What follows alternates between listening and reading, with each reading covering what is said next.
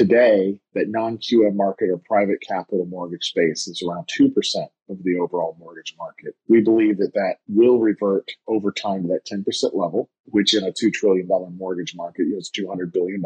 That's up from about 25 to $50 billion today. So there's multiples of growth there. Hello and welcome to the REIT Report. I'm your host, Sarah Borchersen-Keto, and today we're looking at the US mortgage market with my guest, Brandon Filson. Brandon is CFO at Angel Oak Mortgage REIT, has nearly two decades of experience in finance, and is an expert in the real estate mortgage credit markets. Brandon, welcome to the podcast. Oh, yeah. Thank you for having me. So, can we start by talking a little bit about the evolution of Angel Oak, why you decided to go public last year, and where your main focus and strategy is centered. So, the history of Angel Oak, I mean, Angel Oak was born out of the last financial crisis, the global financial crisis in 2007, 2008, uh, based on the dislocation, you know, in the credit markets at that time.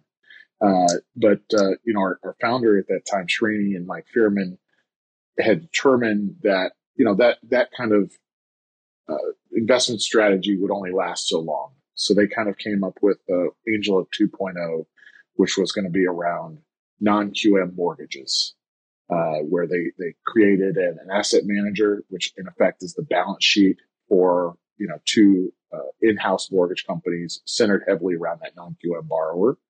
Uh, that grew to a point where the next phase of that is really envisioning a, a, permanent capital vehicle, a public capital vehicle to allow investors, uh, any investor to access, uh, you know, this, this credit performance of these non-QM mortgages that we believe have a, you know, a significant runway for growth that have been growing uh, dramatically over the past you know, several years and what we believe will continue to grow, uh, you know, fivefold uh, over the next you know, decade or so. Great. And Brandon, can you just explain quickly for the listeners what you mean by QM mortgages? Yeah. So when we say non-QM mortgages, it's any any mortgage that's outside of the government uh, agencies. So Fannie, Freddie, uh, Ginnie. Um, our our particular version of non-QM mortgages are really centered around uh, small business owners. And that's uh, individuals with no W 2 income, very little taxable income, but they're generating lots of different cash. So think of this as, as maybe someone in your town that owns a, a Jiffy Lube or a restaurant, a landscaping company, et cetera, where if they were going to go try to get a mortgage from a typical uh, lender, a QM mortgage, again, they, they're not going to have uh, the typical forms of income documentation that are required. Uh, this makes up about 60% of our production. Uh, the other uh, 40% is made up of uh, investor cash flow loans. So those are single family rental properties uh, where we're underwriting not to the necessarily the borrower, but to the uh, cash flow underlying the property. And then the remaining, you know, 30, 20, 30% is uh, basically anything else that would fall outside the you know, strict guidelines of, of the GSEs in the mortgage space. That's great. And how have investors reacted to the Angel Oak model? And is it something that takes time for the market to fully understand?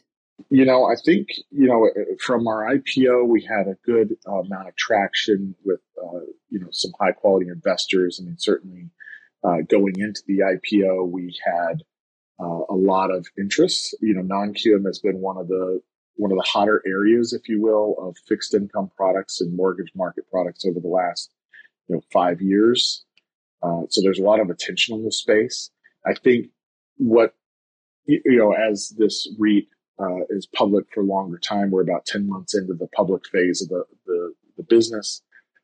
It's going to take a little bit of time for everybody to see it and appreciate the fact that you know we're we're differentiated from your typical agency REIT certainly, and even some other REITs that have some non QM slice. Uh, we are you know, laser focused on that non QM space and really uh, Angel Oak itself is the leader in the non QM space with you know the largest amount of market share uh, within that. So that just bleeds into you know the credit quality of what we're doing.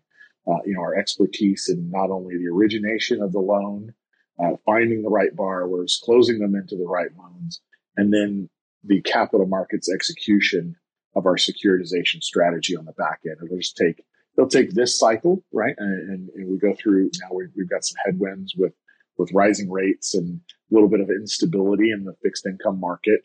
Uh, but you know, as, as, we relatively, I think, believe over the next you know years or two, so uh, outperform our, our, you know a little bit more on the performance side than some of our peers. That's when the attention I think will draw in, um, and and you'll see kind of a divergence, and hopefully, uh, um, uh, will rise to the top of that group. And you've mentioned market volatility. Broadly speaking, how would you characterize the outlook for real estate and mortgage credit markets for the remainder of 2022?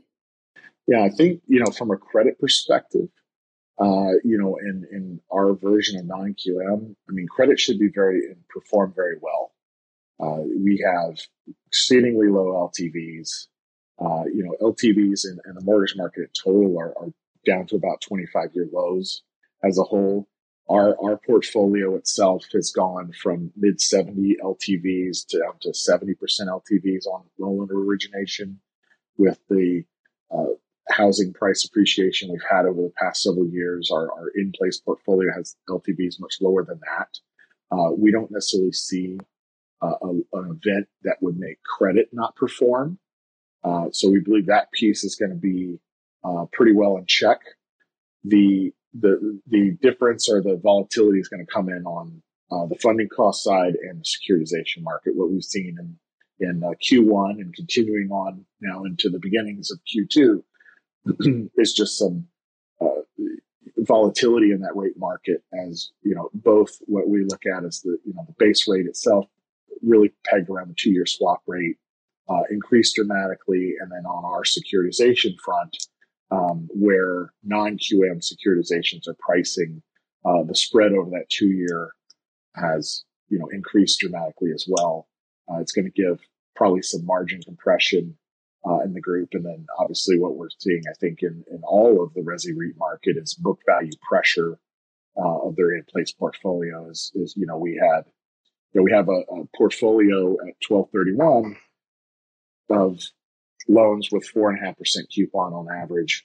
Uh, and today, you know, those same, a same, similar credit quality loan would be closing, uh, well into the mid sixes, uh, percent. So we, you know, we have some book value pressure. There'll be, um, some margin compression, but we believe the credit will still perform nicely.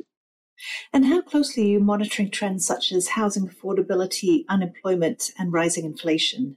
Yeah, I think it's uh, really every day uh, we're looking at it. In, Angel Oak as a whole, you know, we're a large enterprise. We have uh, lots of experience throughout the structured credit and the consumer credit market. Um, so we have a lot of resources uh, eyeing this, uh, looking at it daily. You know, from the housing market perspective, we still believe there's there's some runway uh, on the the residential side. We have historically low supply. Uh, that isn't going to change anytime soon. Uh, I think the unemployment market's going to be very, very muted over the next year. Uh, housing affordability, uh, I think, you know, we certainly don't expect, you know, home price appreciation to perform in 2022 like it did in 2021 in terms of the, the rate of increase, but we don't see anything where, uh, we expect any kind of global or, or national decrease in HPA. Uh, and, and to the extent that unemployment remains low, um, it should still support a robust housing market, uh, even if it is supply constrained, uh, probably for the next several years. And where do you see Angel Oak's main opportunities for growth in the years ahead? Well, it's really around uh, you know continuing this non-QM space. Uh, one thing that we always have have uh, been telling the markets as we're growing this business is if you go back and look uh, pre global financial crisis through the global financial crisis and then the year after, you know, private uh, private capital mortgages, so uh, uh, you know, non-agency mortgages, and then you know, non-QM mortgages today, historically, uh, excluding the frothy years leading up to the global financial crisis, were about ten percent of the overall mortgage market. Uh, today, that non QM market or private capital mortgage space is around 2% of the overall mortgage market. We believe that that will revert over time to that 10% level, which in a $2 trillion mortgage market is $200 billion. That's up from about 25 to $50 billion today. So there's multiples of growth there. We're going to reach that by reaching these borrowers. You know, mortgage penetration rates of those self-employed borrowers are at the lowest uh, level in, in decades uh, meaning that post global financial crisis, a lot of them went out of the housing market and haven't yet re-entered, uh, either because they don't believe they can have the, the get a mortgage or uh, no one has marketed to them effectively. So we're reaching out to those borrowers every single day. Uh, and that's where we believe the real growth uh, for Angel Oak will be. And with that growth will, will lead into additional growth for this particular REIT in Indy, and hopefully we can uh, grow it well beyond uh, the size of it today. Great. And anything else about Angel Oak or the markets that you don't think we've touched on in these other questions?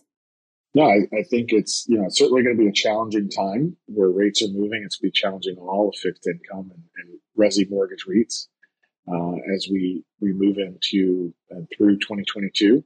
Uh, we expect, I think you know it'll be it'll be very interesting to see as, as things reprice and go on. We believe there's still many opportunities to be had in the space, and especially as the loans that we're buying get to a point where the, the, the new coupons are, are, like I said, in the mid sixes, high sixes, back to where non QM was, call it in 2019. Non QM coupons were at 7% in 2019.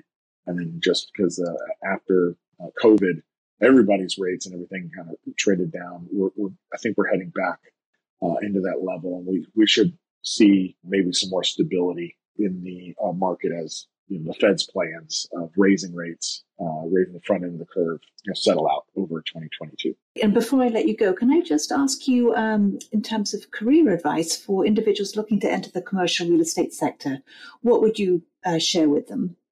I think uh, you know if you're looking to get into the sector, I think it's a it's a really good sector to be in. Obviously, um, I would just be open to opportunities and, and take opportunities as they arise. Uh, you know, they they you know historically, you know, I started my career out in public accounting and got to see lots of different things, so I could kind of choose my path at that point and move ahead into you know this financial uh, platform. So all this uh, the securitization market, financial things were what interests me. But until uh, you know opportunities came along, you know you have to to be willing to, to jump at them, and you know even if it means uh, taking a little step back, uh, I think in terms of compensation or title, uh, it could be a very good thing if you have a, a vision of where you want your career to head. Excellent, Brandon. Thank you so much for joining me today. All right, thank you. And to our listeners, if you enjoyed today's podcast, please subscribe or leave a review on your favorite podcast platform.